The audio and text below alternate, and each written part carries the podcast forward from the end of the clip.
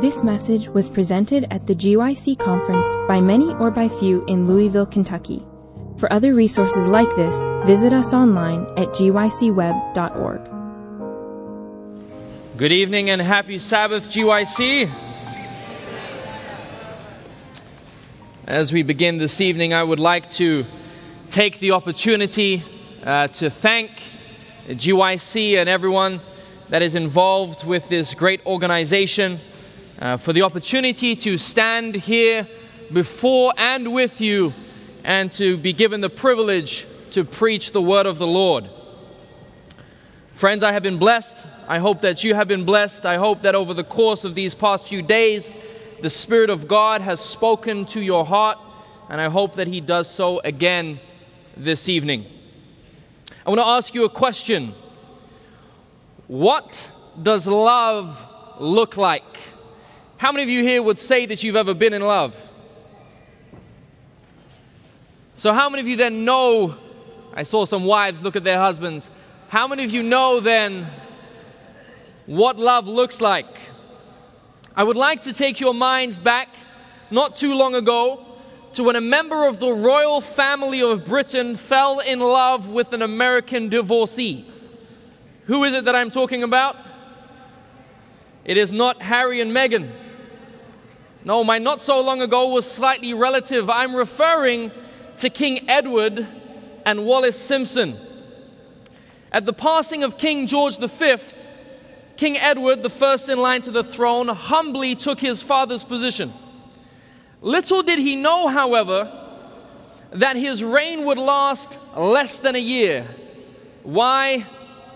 Because the king-to-be had fallen in love.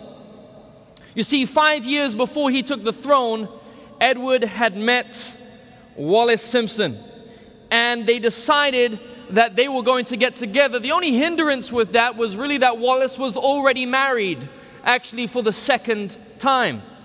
And so in order to be with the prince and the soon-to-be king, she had to leave her husband and get another divorce.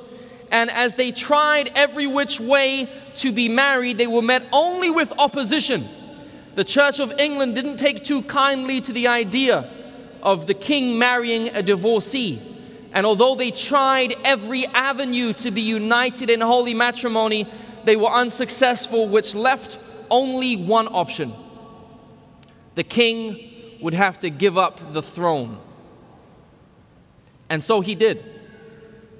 three hundred twenty-six days after he became king, in December nineteen thirty-six, King Edward abdicated the throne to his younger brother.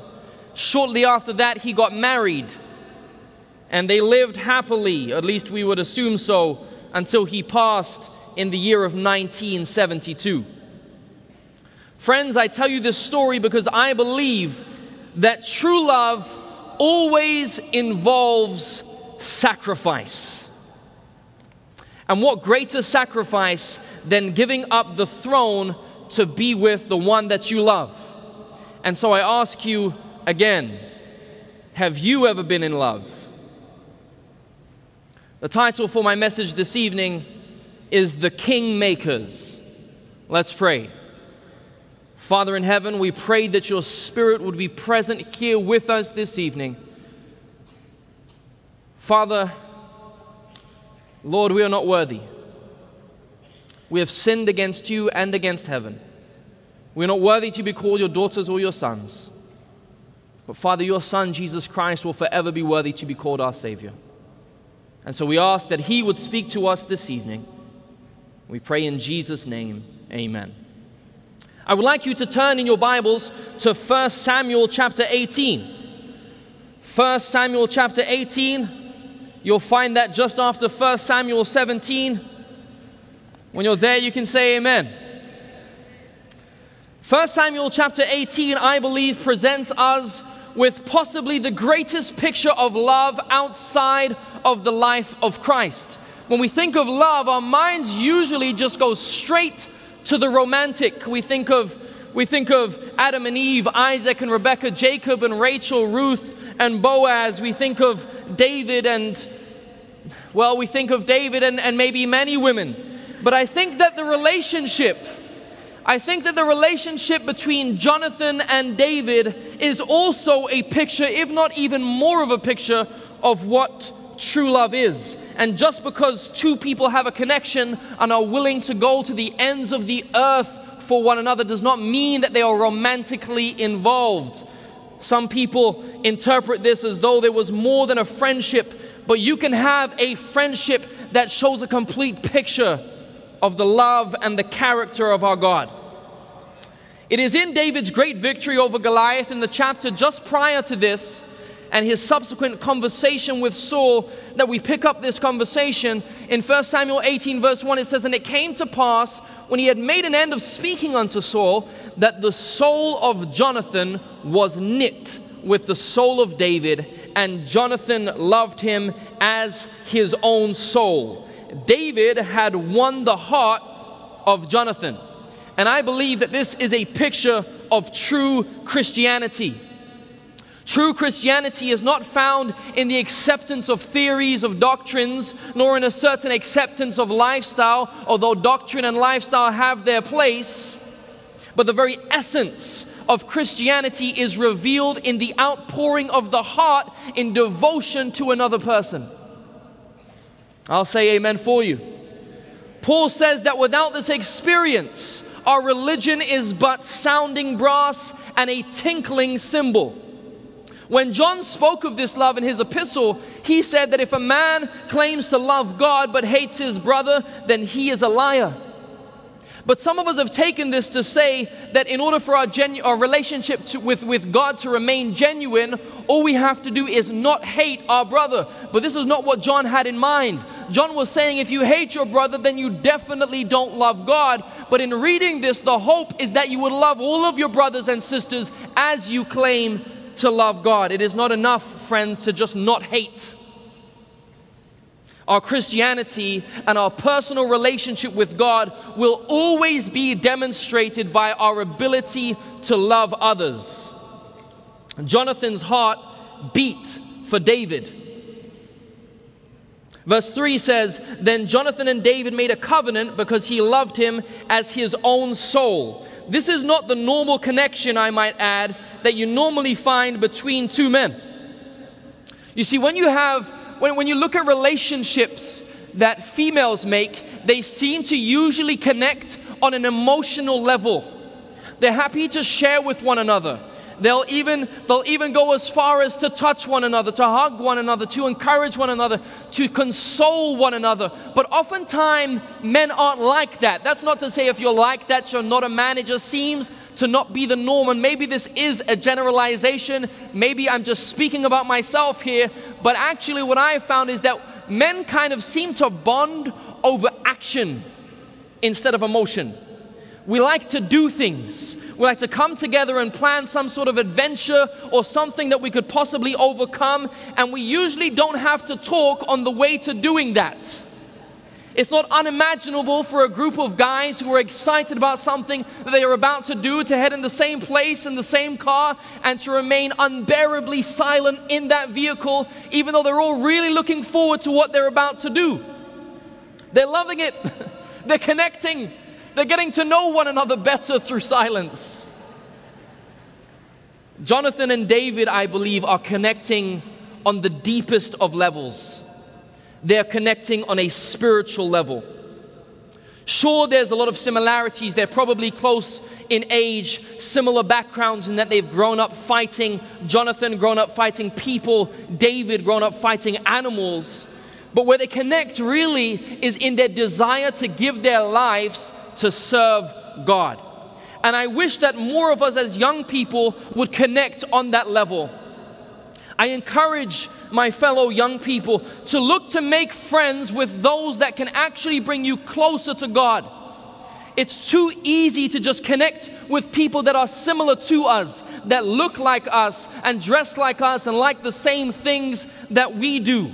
We ought to look to connect with people that want to pray with us, that want to pray for us, that are concerned with our spiritual life and with our eternal life, because I believe that those are the friends that will stick with us until the end.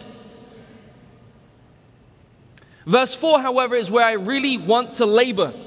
The Bible says in First Samuel chapter eighteen verse four, "And Jonathan stripped himself of the robe that was upon him and gave it to David and his garments, even to his sword and to his bow and to his belt." Friends, do you know who Jonathan is? He is the prince of Israel. His garments and his robe, they represent who he is. They testify that he is next in line to the throne, and this is not merely just an exchange of clothing. If you go back to the book of Genesis chapter forty-one from verse thirty-seven onwards, the Pharaoh recognizes in Joseph that this truly is a man in whom God resides with. And so what the Pharaoh does, if you read verse forty-two, it says, "And Pharaoh took off his ring from his hand and put it upon Joseph's hand. He arrayed him in vestures of fine linen and put a gold chain around his neck." Pharaoh was showing Joseph that by giving him new clothing, a ring, and a chain, that symbolically Joseph's very identity in the king, in the kingdom of Egypt was also changing, and here Jonathan is doing the same thing. Friends, I want you to understand the sacrifice that is taking place here. Jonathan has spent the last few years preparing to be the next king of Israel. The blessing of heaven is clearly already upon him. He is moved by divine impulses to go forth and slay the Philistines. He believes that God can use one man to change the course of history, and he arguably has already become that one man, because the Bible testifies that Israel stands on that day because Jonathan was used by the Lord to save them. But God had also chosen David to be Saul's successor and not Jonathan. The thing is, nobody had told Jonathan that. But catch this, his heart is so in tune with his Creator, and his love for his friend David is so great that he gives up the throne so that David can have it instead. He says to David, "My friend, I love you so much, I will give up everything that I am so you can be everything that God wants you to be." Friends, that's love. And don't miss the part where Jonathan gives David his sword. This is important. David doesn't have a sword. I mean, why would a shepherd need a sword? The insinuation is that when David went to war against the bear and the lion, that he killed them with his bare hands. It says that he grabbed the beast by its beard. He had no sword. When he went to take on Goliath, he didn't have a sword. He, he used stones. In fact, he even, he even rejected Saul's sword because it says he hadn't, he hadn't proved it. David did not have a sword. In fact, if you go back to First Samuel chapter thirteen from verse twenty-two onwards, no one in Israel had a sword. The only two men that had a sword were both Saul and Jonathan. In Jonathan giving his sword to David, he was not just saying that you will take my place as the next in line of the throne. He said, you will take my place as the leader of this great nation in battle. Have you realized that it's from this point forth that David goes out with Saul's army, and when he returns, the women are there singing that Saul has killed his thousands and David his ten thousands. Of course, they're the men that have killed the most. They're the only men with swords. Friends, Jonathan gives up his position, not begrudgingly, not sulking that God had chosen someone else over him and he wasn't going to get the spotlight. His heart was overflowing with love, and his decision was that which poured out of his heart naturally. And I think that that, my friends, is love. I've come to the conclusion that that love is the most unnatural love that exists in our world today. When God sent his son, I believe he sent him to show us how to love, but not necessarily how to love romantically. The love of God is the greatest love, yet it is not a romantic love. When a, when a widow loses their spouse and we tell them that God will be their spouse, we are not talking in a, in a romantic sense. We are saying that God will devote himself to you in as much as any husband or wife would devote themselves to you. Loving romantically, I would bid to you this evening, is actually not that hard. In many cases, it seems to come naturally. It is loving unselfishly that is our greatest challenge. And I think it is completely evident within our church today that that is the case, because there has always and there will always be issues that we do not agree on. But friends, theological differences do not have to lead to the disowning of Christian attitudes. If we cannot love those who we disagree with, even though we're part of the same faith, how we possibly love our enemies? When Christ was giving his Sermon on the Mount, he taught that this is real perfection. This is the character of the Father, to bless the righteous and the unrighteous, to love one's enemies. Friends, I think that God knew we would struggle in this issue, this issue of loving one another. And let me tell you why I think this is evident. As Seventh-day Adventists, we believe in the law of God. Can you say amen? But we must look at the whole law as it is. And I encourage you especially to look at it not as a list of do's and don'ts, but rather look at the last six commandments from the perspective of how breaking them actually hurts others. You see, when we break the fifth, we're hurting our parents. When we break the sixth, we're taking the lives of others. When we break the seventh, we're destroying other people's marriages. When we break the eighth, we're stealing from others. When we break the ninth, we're lying from others. When we break the tenth, we're jealous of others. Friends, if we saw that it was important for God to tell us to remember the Sabbath because we would forget, then how or what does it tell us that he asked us to love one another six times in a row and then wrote it in stone? It tells us that he knows our nature. I've realized this in marriage. Those that are married will know that I'm talk- what I'm talking about. On our marriage day, my wife and I declared to love one another, and from that day forward, God has been showing us how to actually love. And friends, I'll be completely honest and completely transparent with you. Marriage is the hardest thing I've ever had to do in my life. It's the most beautiful and the most rewarding and the most satisfying thing that I've ever done in my life. But it's also the most difficult, because every day I wake up, my concern is not who's lying next to me, but who's lying next to the person that's lying next to me. My concern is me. Because every day that I rise up from my bed, my battle is with self. And marriage reminds me of how selfish I can be. Yesterday, we were at a seminar, and someone asked how you can know if marriage is for you. My answer was simple. Check your pulse. Because if you're alive, then it's likely that marriage is for you. If you're alive, it's because God wants you in the kingdom, and it seems that marriage is designed almost solely for that purpose. Marriage is all about putting someone else before yourself. And friends, I believe that that is the mind of Christ. Why do I say this? In Philippians chapter two from verse three, it says, "Let nothing be done through strife or vainglory, but in lowliness of mind, let each esteem others better than themselves. Look not every man on his own things, but every man on the things of others. Let this mind be in you, which is also in Christ Jesus." This mind, the mind of Christ, is the mind where you esteem others as being better than yourselves. I know this isn't an amen sermon. No one likes to hear these things. Paul says that we should not conform to this world, but we should be transformed by the renewing of our minds. That, my friends, is the gospel, to take the mind of Christ. How do you know if the gospel is really taking hold of your life? You esteem others better than yourself. What does that mean? It means to respect. It means to admire. It means to approve of someone more than you approve of yourself.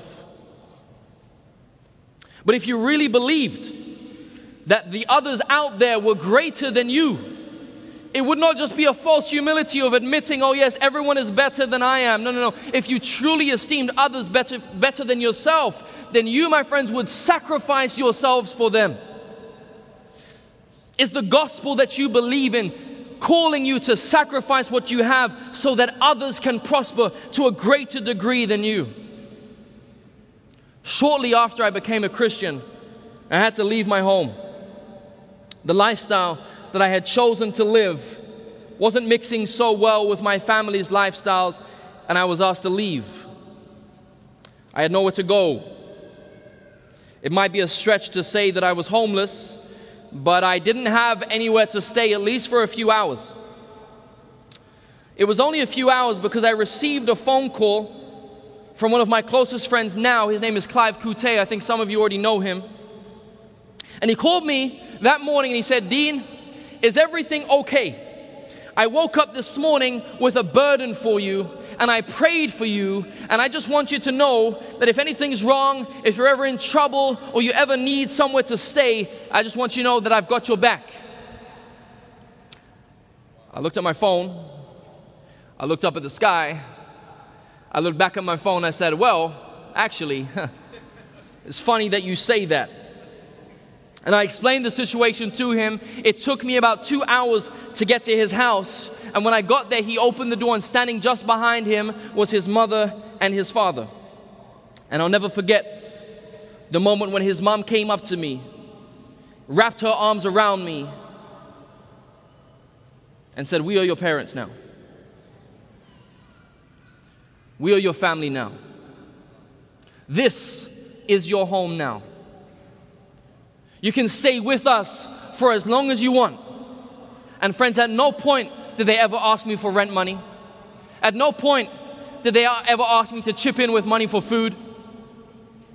And, and, and to push it out even further, as I made my way through the embraces that I know I didn't deserve, Clive took me upstairs to his bedroom and introduced me to my new bedroom. He'd moved out all of his stuff in that time. In fact, he moved into his dad's computer editing room. He lived literally under a table that, in all honesty, had so many V H S cassettes stored on top of it, it looked like it could collapse at any moment. Friends, it was on that day that I saw what real Christianity looked like. On that day, I saw what true love looked like. And it made a difference in my life. It showed me that the love of God was actually in the hearts of people. I saw real love that day because I saw in others that they were willing to give up their comfort, their home, and their money for me, who they barely knew. I saw people that for some reason esteemed me higher than they esteemed themselves. And friends, I want to encourage you that your acts of service and your kind words, when you put yourselves out there for others, you have no idea the kind of impact you could have on a single life. I don't know if I would still be in the faith today were it not for the Coutet family, because that's where I was first shown the real character of God. And that's why I believe that the story of friendship that we find in First Samuel chapter eighteen is one of the clearest pictures of the actual love of God, because it is a near perfect representation of what Christ does for you and I. Christ stood there watching as man came up against a great giant, except this time the giant, the serpent, was victorious. Man had fallen into sin. But the heart of the Son of God, not just Jonathan, was knit with the soul of man, not just David. And Jesus loved us as his own soul. And in response to that love, Jesus and man made a, made a covenant, because he loved us as his own soul. A covenant, friends, was made on the cross. The cross of Calvary is the testimony of love. It is the testimony of the Son of God, who looked upon you and I and esteemed us higher than himself. It's the testimony of one who owned all the riches of heaven but, but agreed to lay all of that aside so that you and I could pick those riches back up. It is the testimony of a God that would become man and walk on this earth for thirty-three and a half years, the most this world could endure, and then suffer the most excruciatingly painful and agonizing death, separating himself from the Father so that you and I could be reunited with that Father. But he does not just offer us his death, he offers us his life. He offers us more than justification, he offers us sanctification. He places his robe upon us, just as Jonathan placed his upon David. He gives us that robe of righteousness. Friends, he is faithful and he is just to forgive us of our sins and to cleanse us from all unrighteousness. He gives us his garments. He gives us his sword. Jesus Christ gave up everything for you and I. Just as Jonathan was the rightful heir to the throne and gave it up for David, so too was Jesus, the rightful King of heaven, yet he gave up his crown so that he could crown us. Friends, Jonathan was a kingmaker. He laid aside his position so that David could be king, and I want to propose to you this evening that Jesus too is a kingmaker. He gave up his throne so that you and I could sit on it next to his Father. Friends, Jesus could not see through the portals of the tomb. That is love. Jesus could not see a resurrection for himself. He hung on the cross and endured it. He found joy in it, firm in his conviction that if he was never reunited with his Father, it would be okay because of the chance that you and I would be. That's love. As Satan wrung the heart of God, his heart was given for us. He trod the winepress alone so that you and I would not have to. And to top it all off, Christ's death, Paul says, was for us while we were yet sinners. And so I bid you to dispel this false ideology that we must come to God right. The plea is to come. Come to Him. Do not expend efforts trying to fix your life before you come to Jesus, because you will fail and you will fail and you will fail again. I have so many of my young people come to me, Mister Dean, how do we know if we're ready for baptism? And I tell them the same thing every time. You know that you're ready to give your hearts to the Lord when you think that you're not ready to give your heart to the Lord. Because it is in that feeling, it is that understanding that you cannot do this that makes it the most opportune time to actually give Him your heart, because you will therefore dispel with any notion that the changes that are happening in your life are happening because of you. How do you know it's the right time to come to God? Because you think it might not be. Because your trust in self is gone. Don't wait until you work it back up.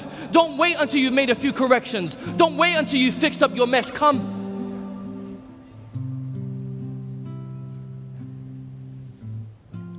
So my appeal tonight is for a very specific group of people. My appeal tonight is only for sinners. Friends, heaven was poured out for you. Jesus wants to make you a king and a queen in heaven. The Bible says that greater love hath no man than this, than he would lay down his life for his brothers. And the Bible says that it is a greater blessing to give than to receive. Friends, that is not a verse for tithe. That is a God-given principle. That it is a greater blessing to give than to receive. Friends, the Father looked around heaven and noticed that you weren't in it. He saw that you weren't there, but He esteems you so much higher than Himself that it was a greater blessing for Him to give His Son than to receive Him. And so, young people here of G Y C, I present to you the same opportunity. It will be a greater blessing for you to give your life to God than to receive it unto yourself.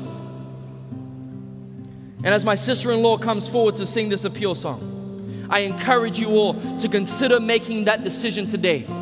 Consider finally giving your life to God. Consider trusting Him with your life. Consider giving Him everything that you have so that He can use you to make a difference in the home, in the school, and in the workplace, wherever you are. Friends, it will be the greatest decision that you ever make. And to my young people especially, if you feel the Spirit of God moving you to esteem the love of God higher than the pleasures of this world, if the Spirit of God has been speaking to you throughout these past few days here at G Y C and encouraging you and moving your heart to pour out to Him everything that you have, if today you say that you want to give the Lord your life, I encourage you as you listen to these words to come to the front so that we can pray and confirm that commitment.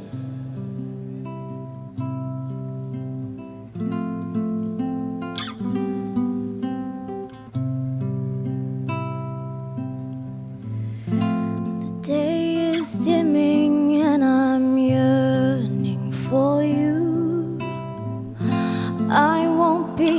satisfy till I see your face. Every victory, every loss, every tick and every cross, you can put them all in place. It seems I'm finding more of why in these moments. Feels like I'm made to sing of how good you are. The more the years swell by and past, each second more than lost, it's true by far that no profound thoughts or clever rhyme, no soaring grand melodic line, no theory, philosophy or sign can explain it.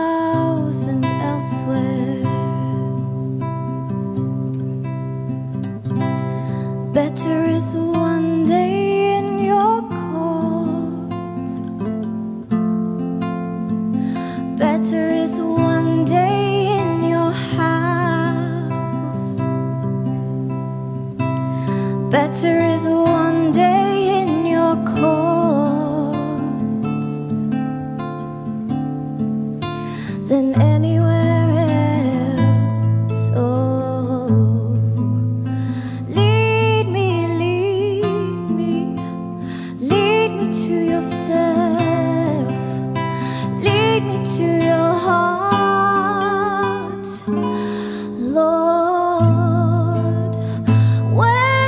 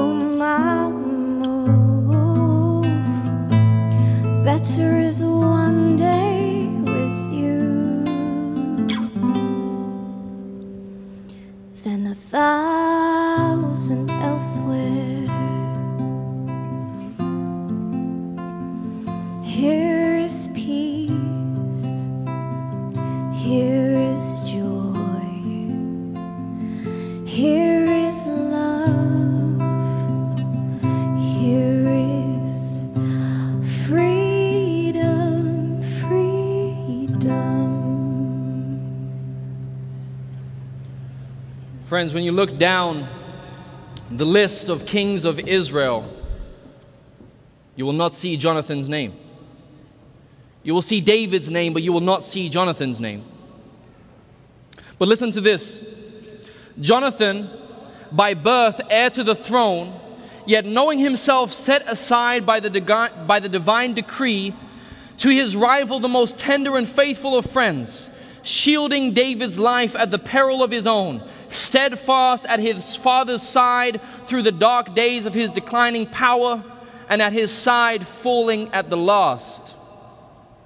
The name of Jonathan is treasured in heaven, and it stands on earth a witness to the existence and to the power of unselfish love. Friends, your name too can be written in heaven. In fact, your name too can be written in heaven right now. And so I appeal especially to those of you here this evening that have not yet given your life to Jesus Christ through baptism.